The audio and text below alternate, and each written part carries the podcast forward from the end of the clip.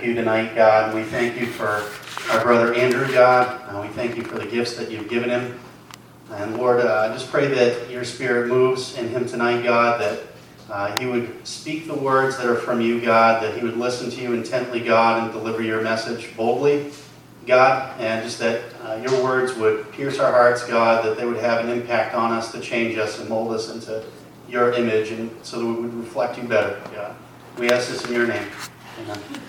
Then we are in the David Chronicles, 1 Samuel chapter 14. 1 Samuel chapter 14. We are tracking the establishment of the kingdom in Israel. Um, this is absolutely important because, as we know, Jesus is the ultimate king.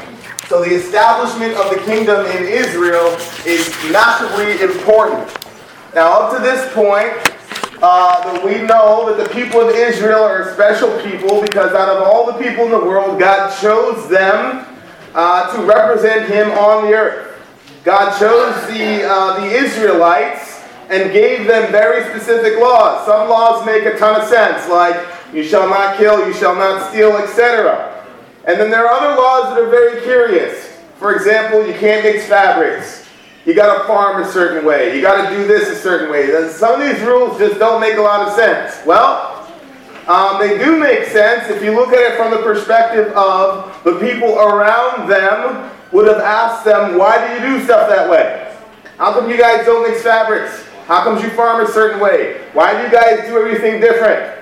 You know, in Deuteronomy it says that the, the surrounding nations would watch them and marvel at the wisdom of the God that they were serving.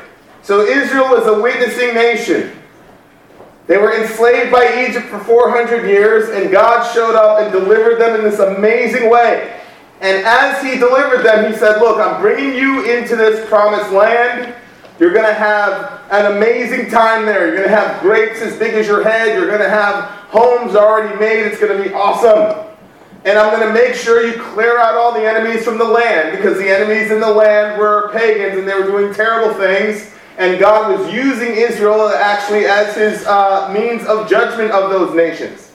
And so, because they were full of idolatry and worshiping other gods, God sent the Israelites into the land of Canaan, the promised land, and they began to clear out these pagans as an instrument of God's justice. Well, uh, they settled into the land, and they quickly began to repay God by worshiping the false gods that they had just cleared out the other nations for. So they quickly fell into idolatry. After Moses led them into the promised land and Joshua led them into the promised land, those two died out. Immediately after that, the next generation quickly forgot about how they got there and began worshiping other gods. And because of that, they got into this cycle of judgment. And when they would get judged, they would cry out to God for help, and a judge would help them after God judged them. You see what I did there? So they would cry out for help, and God would send a Savior to help them. But ultimately, God was their king. Well, we know the story very well. The people of Israel decided that they wanted a human king. As such, they had this good fellow named Saul. Now, Saul initially started out pretty well. He was taller than everybody. And again, you're, you're doing warfare, okay? You want somebody that's big. Well, Saul was bigger than everybody. It's not like Sean. You know, Sean's working out, he's a big dude. Okay? We'll still beat you up. But he was a really, really big guy. And here's what happened. Initially, Saul started out as a real humble dude. As a matter of fact, when they wanted to make him king the day he was inaugurated, he was hiding. They didn't feel like he was up for the task. And so Saul started winning these battles. Well, what happened was Saul overstepped his boundaries. There was a priest who was supposed to go and do the sacrifice. Saul did not want to wait for the priest. He did the sacrifice himself. So the priest showed up and said, Look, man, God is leaving you. You, hey, hey, Johan, Red. God is leaving you. That's what he said to him. Okay? So as that is going on, Saul is continuing to be king, but it's not the same. He's lost power. This is what sin will do to you. Listen to me. You can be anointed. You can be completely set apart. You want to hang out and sin and swim in it. You're going to lose spiritual power. It's a fact. Now, instead of repenting, what Saul does is he tries to continue on as if nothing has happened. But we're going to see pretty soon that Saul is continuously devolving into foolishness. This is what happens when you lose spiritual power. Now, look, we're going to look at Saul. We're going to see some interesting stuff. But here's a principle when you are in sin and you get called out in sin, you should repent. If you do not repent, you're going to end up doing crazy stuff that's going to affect everybody around you. Now, watch what happens. Jonathan, Saul's son, is an amazing warrior. Jonathan, uh, the last week we were talking about this, had just recently got done fighting this amazing battle. Him and his armor bearer basically went up 2 verses 20 and they cleared out the field. And when that happened, Saul and the rest of the army decided they were going to go fight because previous to that, Saul was hanging out under a pomegranate tree because he was scared, because he had no spiritual power, because he was in sin. So Jonathan actually leads the way and goes out and fights and clears out the bad guys, and the people of Israel say, ah, let's go. So this is where we're picking up, is as they're on the way to start clearing out the bad guys. Look what, look what happens. Verse 24. It's 1 Samuel chapter 14. And the men of Israel had been hard pressed that day. So Saul had laid an oath on the people. So what happened was, as they began to fight, it's the Middle East, it's hot, people are sweaty, and they're fighting all day. Okay? This is, this, is, this is very, very strenuous work. You know, you see the Lord of the Rings and you see them running into the battle and fighting and all this and that, and you go, oh, this is amazing. Well, you try that. these guys walking around with gear and all the rest of it. It is exhausting work. So these guys are tired. Okay? You know, you're playing, uh, what is it, Call of Duty and all these war games, you know, and your character can just run infinitely without getting tired. That's not how it works. Okay, come run a mile with me. We'll see. These guys are tired. Look what Saul does. So Saul had laid an oath on the people, saying, Cursed be the man who eats food until it is evening, and I am avenged on my enemies. This is your leader. This is your leader. Can you imagine? I say, look, there's going to be a barbecue on Friday, and if you don't show up, you're cursed. This is your leader. By the way, uh, biblically speaking, the leader does not have the jurisdiction to curse the people of God. I'm just putting that out there for you. That is outside of my pay grade. For a couple reasons. Number one, the scripture says that all the blessings are found in Christ. If you are in Christ, you are blessed. You cannot be cursed. I had a friend of mine say to me last, Oh, I'm cursed. I said, You're not cursed. You're Christian. Can't be cursed. Oh, you can't curse Christians. It's bad enough when an unbeliever, you know, you're out there at Planned Parenthood fighting for the lives of little babies, and an unbeliever will come and curse you. You just, okay, whatever. All right, he's an unbeliever. But think about this this is a form of spiritual abuse, actually, an abuse of power. This dude comes and he says, Cursed is anyone who doesn't do what I say. You're cursed. Be very, very careful with what you do with your authority. You know, many of you at some level here have some sort of authority. Mom, you got authority over your kids. You're going to speak blessings or cursings over your kids. They don't do what you want them to do, then you're going to curse them. And I don't mean like some crazy, may your, you know, big toe shrivel. I'm not talking about that. I'm just talking about you speak words of death over your children because they're not doing what, exactly what you want them to do. Brothers, you're, you're going to curse your wife and say all kinds of craziness to your wife because she's not acting the way you want her to act. Ladies, you speak all kinds of death to your husband because he's a flawed human being. So here, here, here he is. He's cursing everybody in his army. Now look, until I am avenged on who? My enemies. Very interesting. My enemies. What's interesting is earlier, when Jonathan was talking about confronting the Philistines, the Philistines are the bad guys, by the way. When Jonathan was talking about confronting the bad guys, what he said was these were Israel's enemies. Meaning, I'm just one guy in a nation and I'm on a team, and these guys are our enemies. Look what Saul says, though. On my enemies. What does that mean? It means God is not in the picture, Israel is not in the picture. Everything right now is for who? Saul. Everything is about Saul's ego. And notice he says, avenge myself. He's taking vengeance for himself. He's using authority, and in his mind, the Philistines had done something personally to him, and now they are his enemies.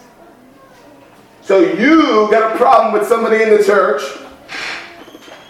and you want to get people around so that you can avenge yourself on your enemies. Be very, very, very careful. Saul is using his army to basically wage a personal jihad, a personal war. So none of the people had tasted food. Now look, this is not this was not the United States of America. You know, in the United States, when your president does something crazy, you can get on TV and say, yo, the president's crazy. You know, during the Bush administration, it was very common to see people mocking the president. Well, that's not how it was in this day. If the leader says something, you followed him, that was it. So the people right now, they're like, okay, well, we won't have any food. Okay? It's dead of summer, it's really hot, we're fighting, we got gear, but let's not eat. Now, was this a smart vow to take? Like, why didn't he say, okay, here's the vow. We won't take any of the spoils of the war. That would have been a good vow. I mean, you're not supposed to force your vows on people, but at least that would have been a good one. What he says is nobody can eat the fuel that you need to continue fighting. Well, he takes that from them. Why? Because he had strayed from God, and all that's left when you stray from God is foolishness. The scripture says the fear of the Lord is the beginning of what? Wisdom. So when you don't fear God, you become a fool. And you end up doing really foolish things that are actually self destructive. You realize this. This oath was a self destructive oath. He put himself and all the other soldiers in peril. Now, up to this point, Saul was actually a pretty wise military commander. You know, you would see in the previous battles where he would divide up groups and put them in strategic areas and fight. He was a brilliant dude. But when God left him, he devolved into stupidity. Now look, I'm not trying to be, you know, funny here, but I mean, look at your life. The last six months. Think through the decisions that you've made in the last six months. Have they been totally rational? You know, sin is not rational.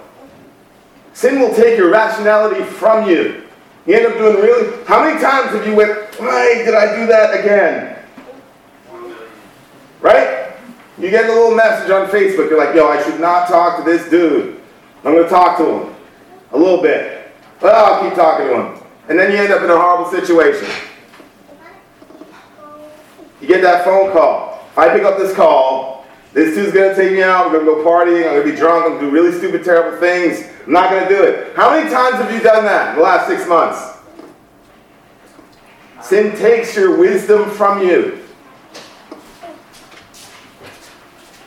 Now, when all the people came to the forest, behold, there was honey on the ground. And when the people entered the forest, behold, the honey was dropping, but no one put his hand to his mouth for the people feared the oath. This is a disaster. Can you imagine? you know, a couple of us were fasting for a couple, whatever. We went without food, but none of us were out there fighting a war.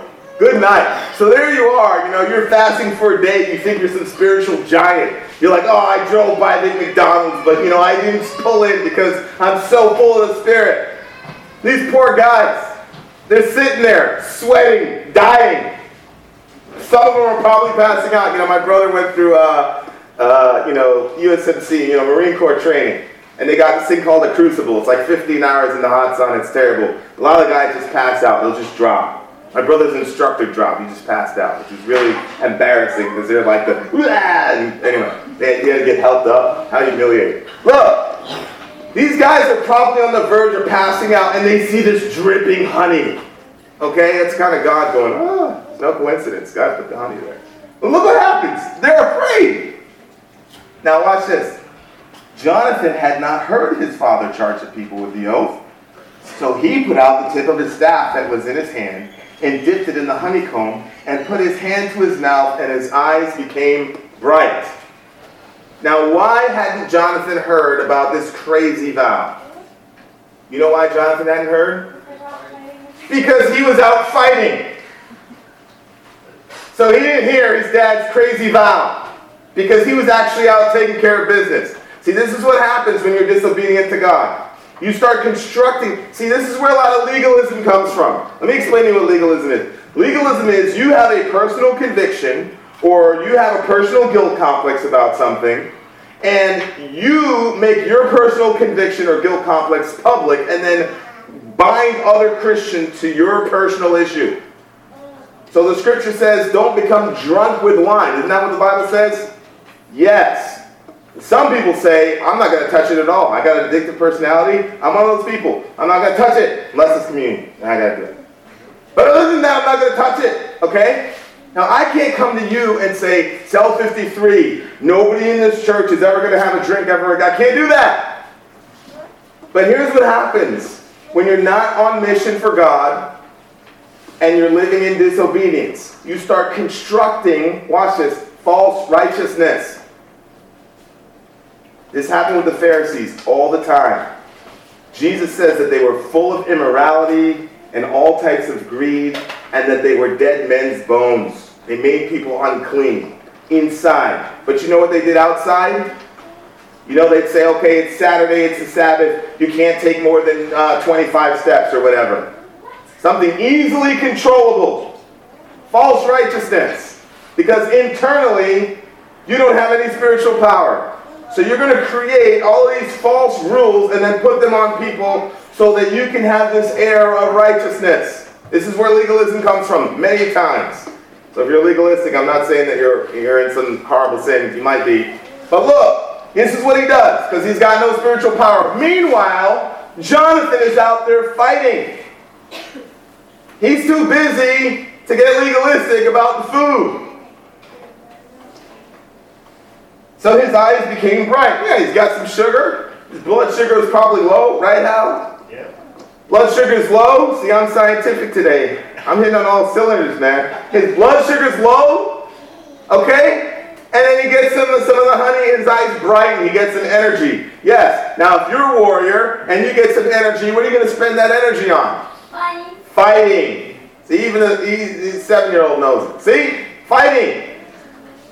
This was good for his soldiers. Now look what happens. Then one of the people said, Hey, your father strictly charged the people with an oath saying, Cursed be the man who eats food this day. And the people were faint. So somebody comes to Jonathan and says, Look, man, your dad basically just cursed you. Because he just said, Cursed be the man who eats anything. And you're a man and you just ate something. So you're like cursed. You're cursed now. Your own dad cursed you. Jonathan said, My father has troubled the land. See how my eyes have become bright because I tasted a little of this honey?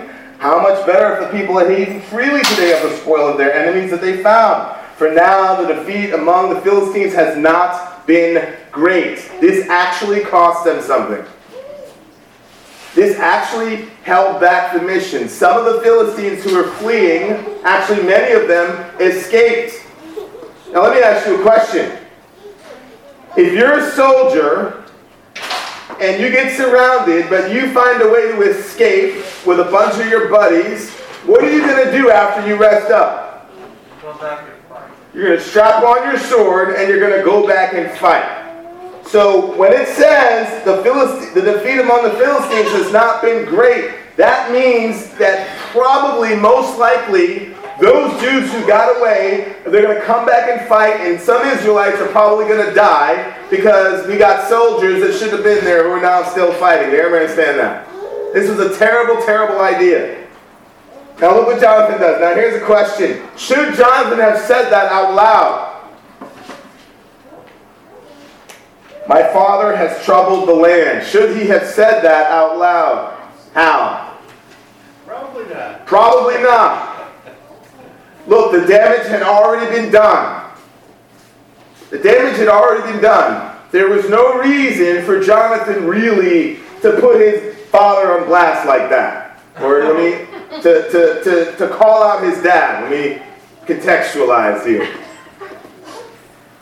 There was no reason for him to do that. Now, Jonathan's probably one of my favorite characters in the Bible. I said a couple weeks ago that he was sinless. This is probably sin. You got to, for a couple reasons. One, the scripture says you got to honor your father and your mother. And authority.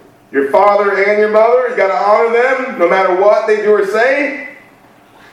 And the scripture also says, "You shall not speak a word against the one who puts uh, who the Lord puts in authority." Not to say that when they're in sin you cannot rebuke them, but to say if you disagree with your decision, um, you're not supposed to go out there and, and blast him. Now, look, should Jonathan have been able to pull his dad aside and say, "Dad, I think this is crazy. What you're doing?" Yes, yes.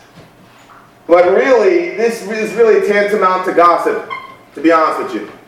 Uh, and this is his dad. He dishonored his dad. He dishonored the king. Now, here, here's something I will tell you. Okay, I'm one of the leaders of Cell 53. Um, my number is 207-561-0254. If you have an issue with me, call me, talk to me, set something up. And you got my Facebook. Talk to me.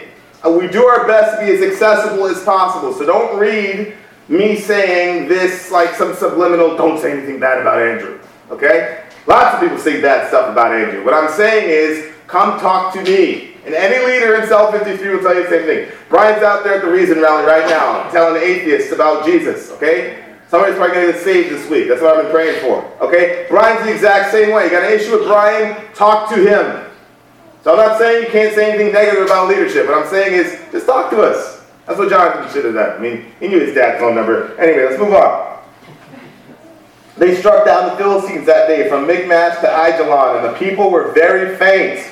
This is the second time we're told that the people are faint.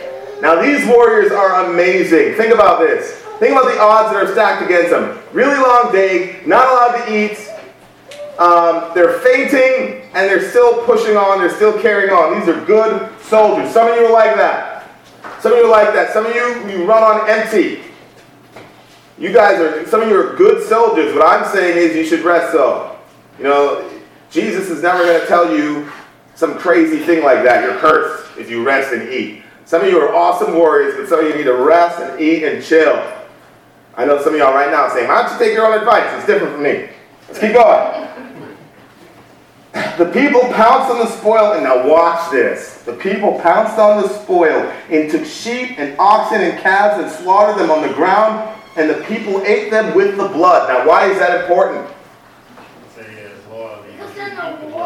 Be, hold on. According to the law of Moses that God gave Moses, they were not supposed to eat the meat with the blood in it.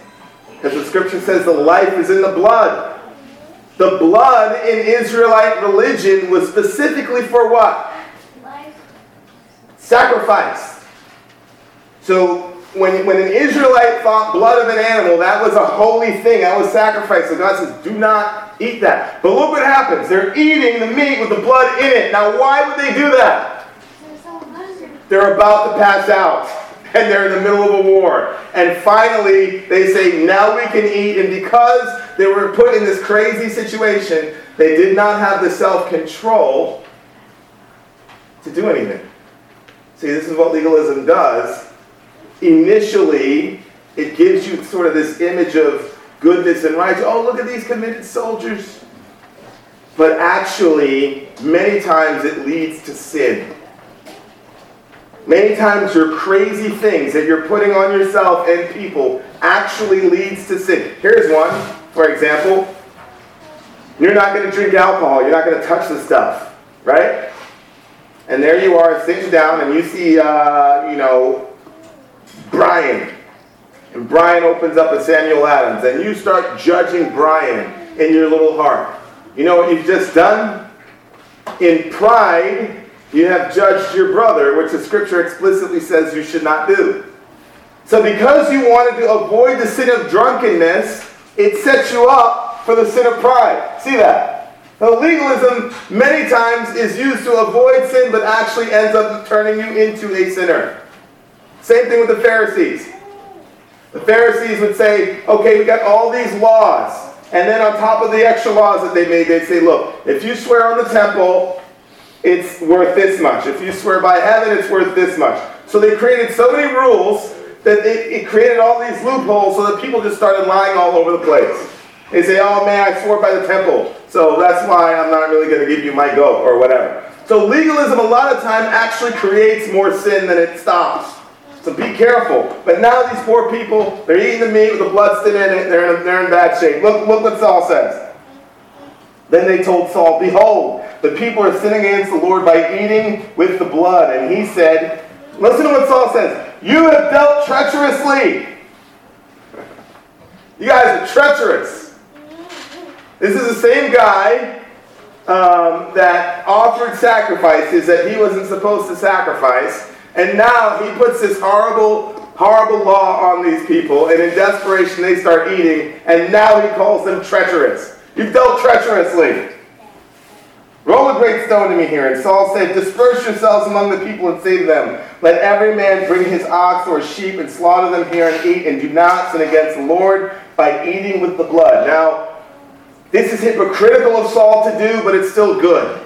Okay? Because this is what the law told them to do. They were not supposed to eat meat with the blood in it. So Saul says, Let's make this and do this properly. This was good. So every one of the people brought his ox with him that night, and they slaughtered them there.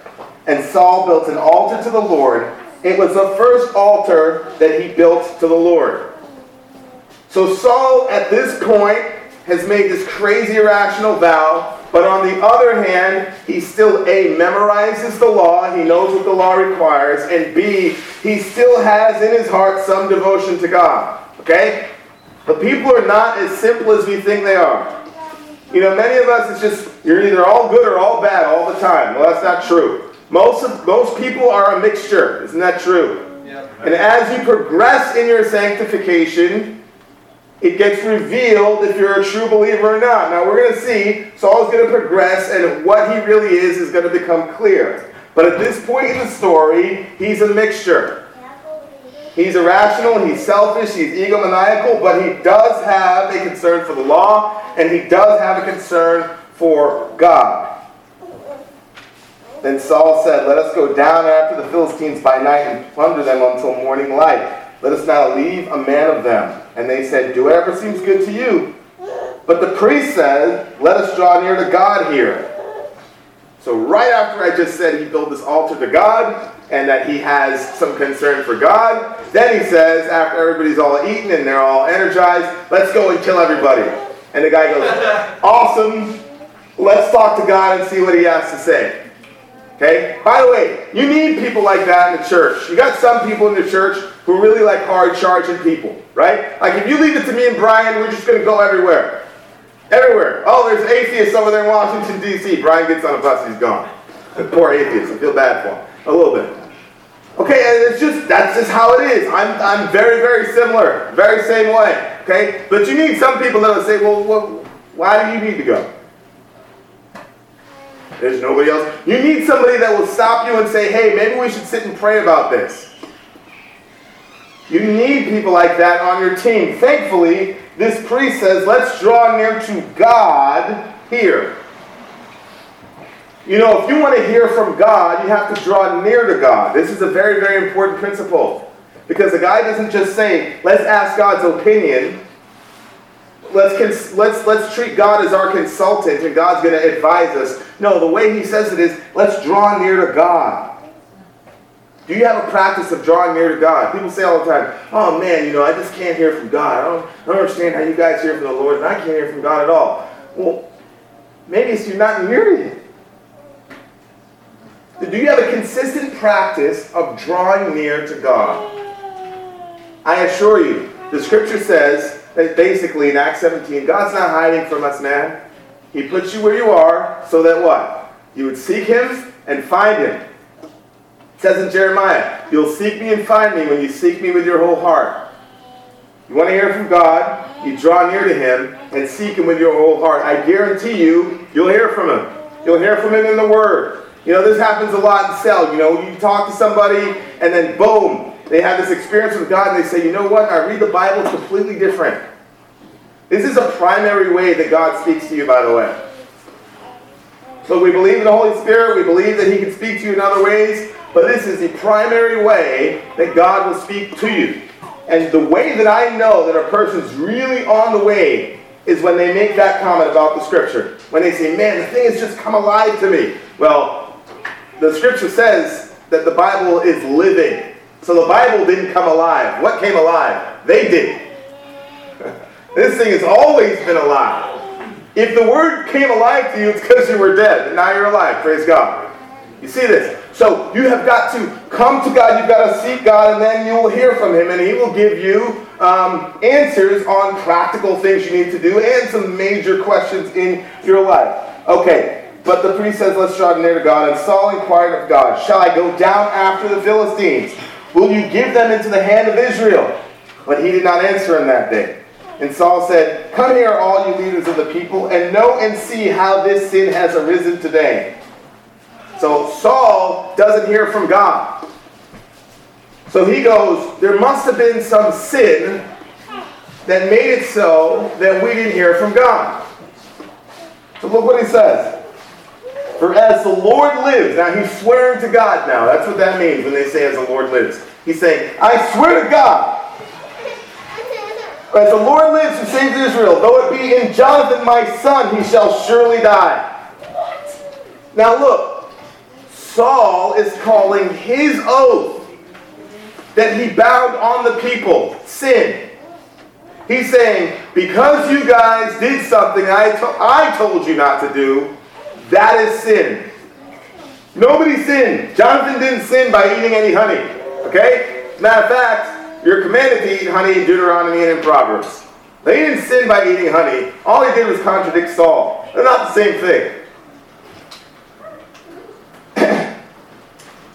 He shall surely die, but there was not a man among the people who answered him. Now, isn't that interesting? Now, didn't they know that it was Jonathan? Yes, they did. This shows you how the people felt about Jonathan, doesn't it?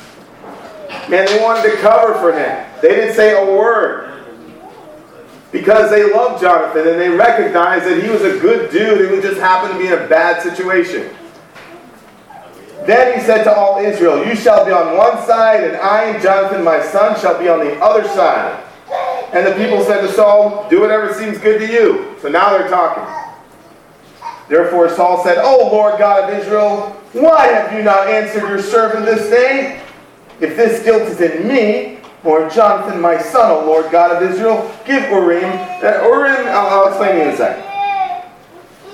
But if this guilt is in your people of Israel, give Thummim. Okay, so Urim and Thummim are basically how they would make decisions, okay? It was basically like rolling dice. So basically what Saul just said is, hey God, if it's me and Jonathan, let the dice roll on snake eyes. If it's somebody in Israel, let it be a double six. Does that make sense? That's, that's how they made decisions, all right?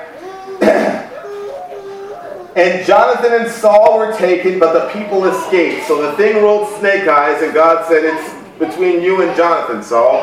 Right? Then Saul said, Cast a lot between me and my son Jonathan. And Jonathan was taken.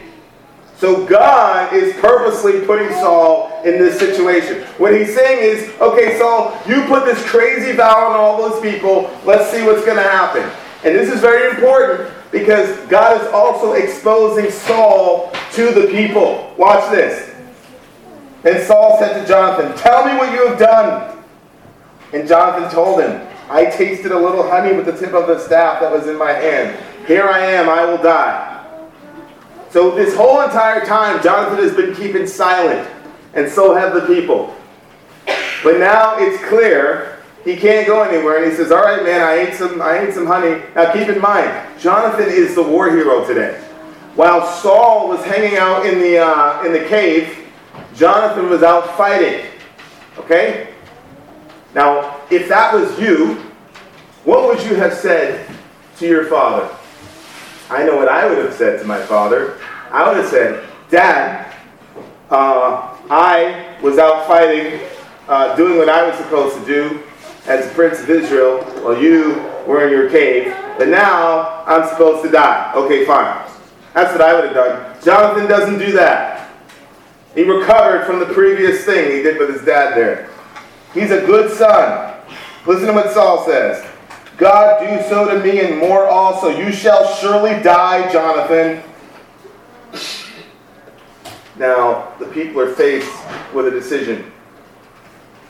There you are, just a regular soldier, and your commander's just been doing stupid stupidness all day. And now he's going to cap off the stupidity by killing your best fighter.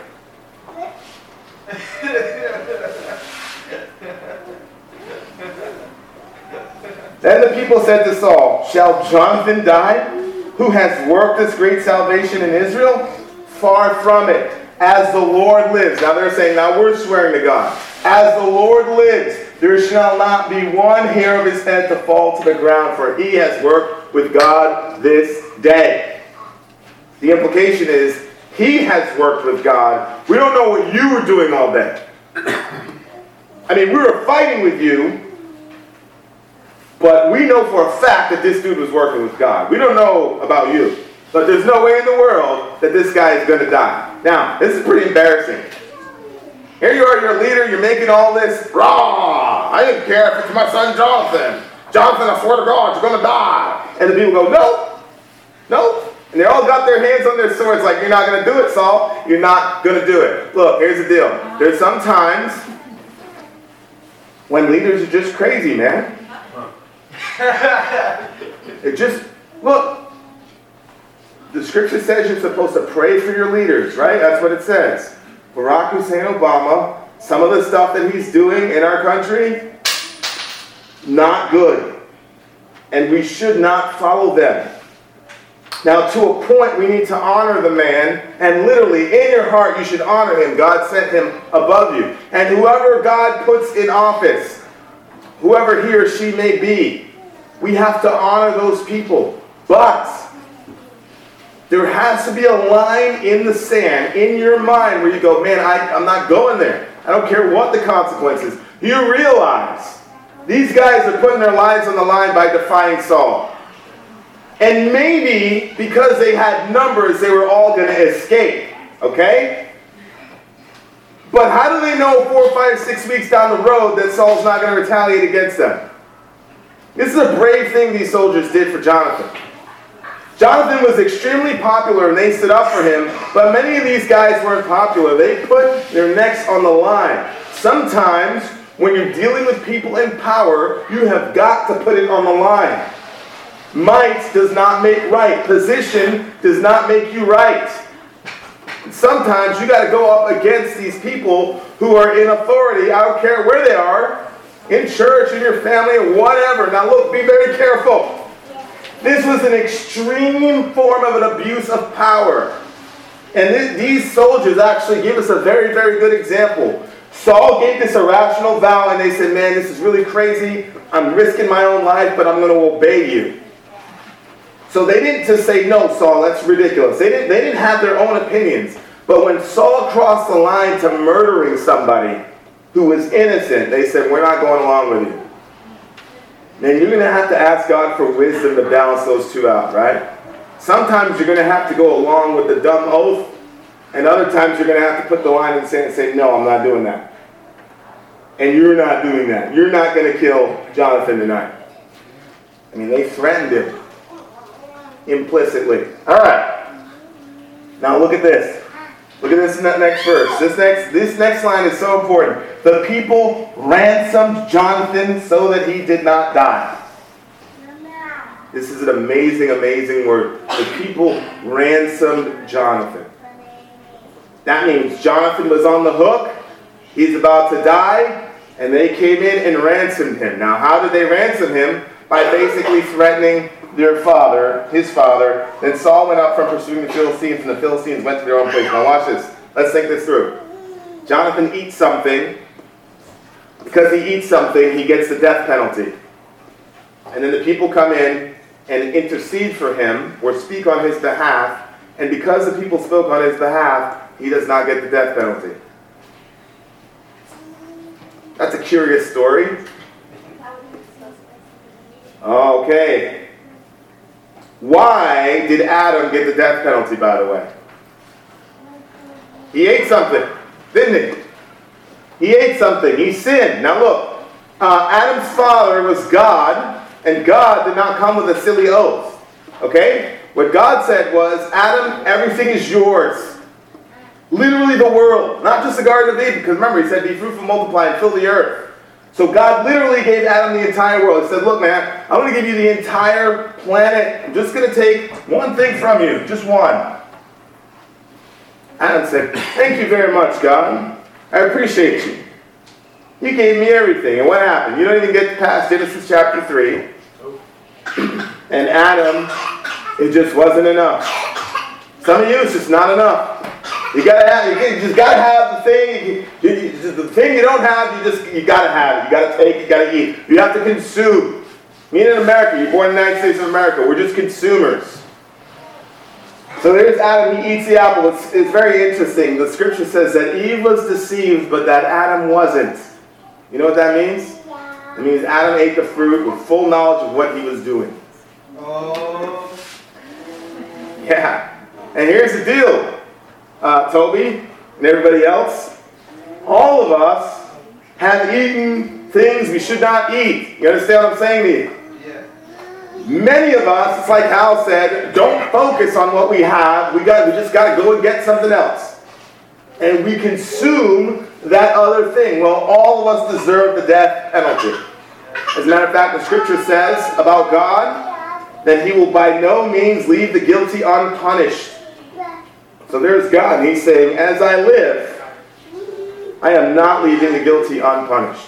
So there you are in the court of God, and there's the enemy. Remember, Jeremy talked about this. The enemy is saying, Yo, yo, Father, look, look, look, look what Jeremy did.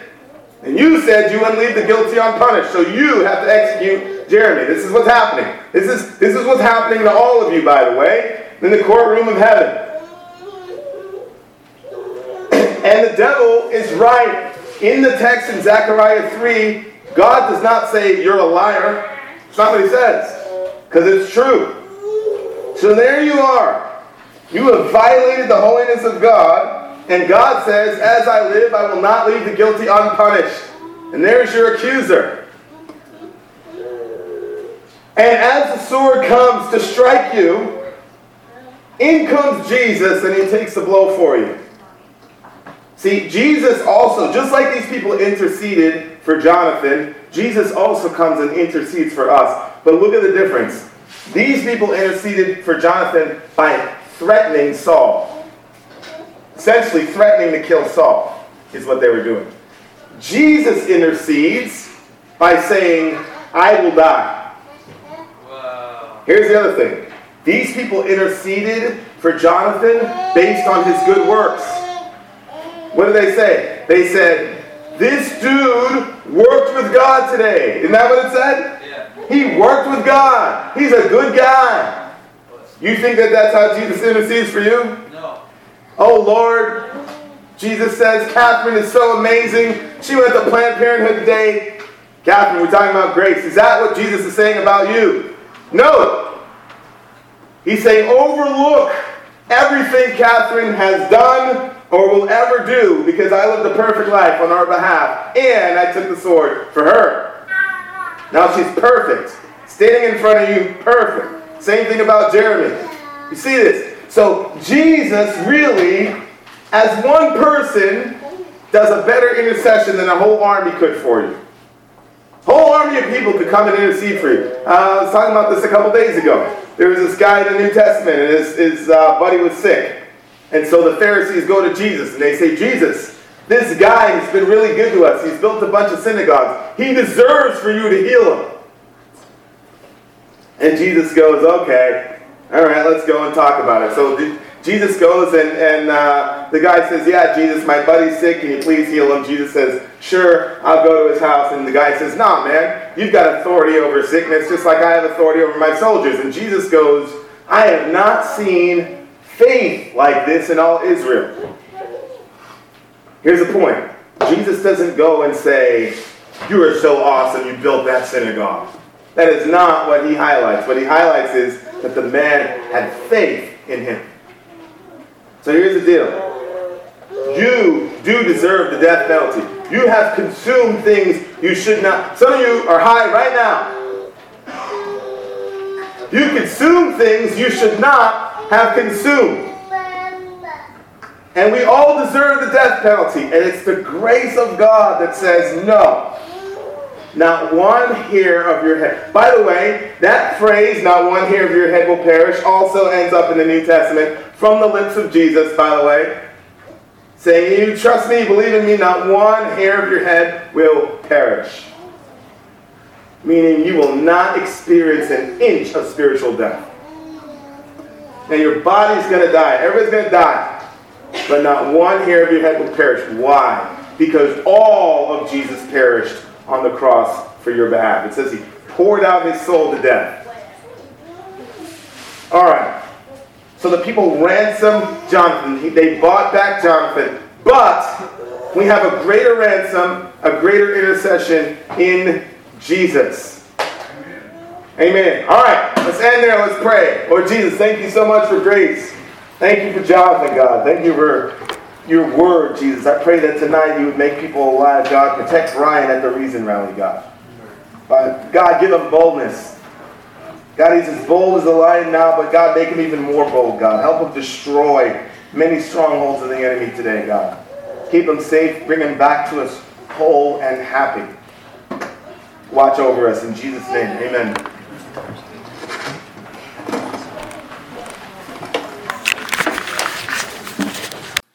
Thank you for listening to this resource from Cell 53, proclaiming the kingdom of God for the sake of the city.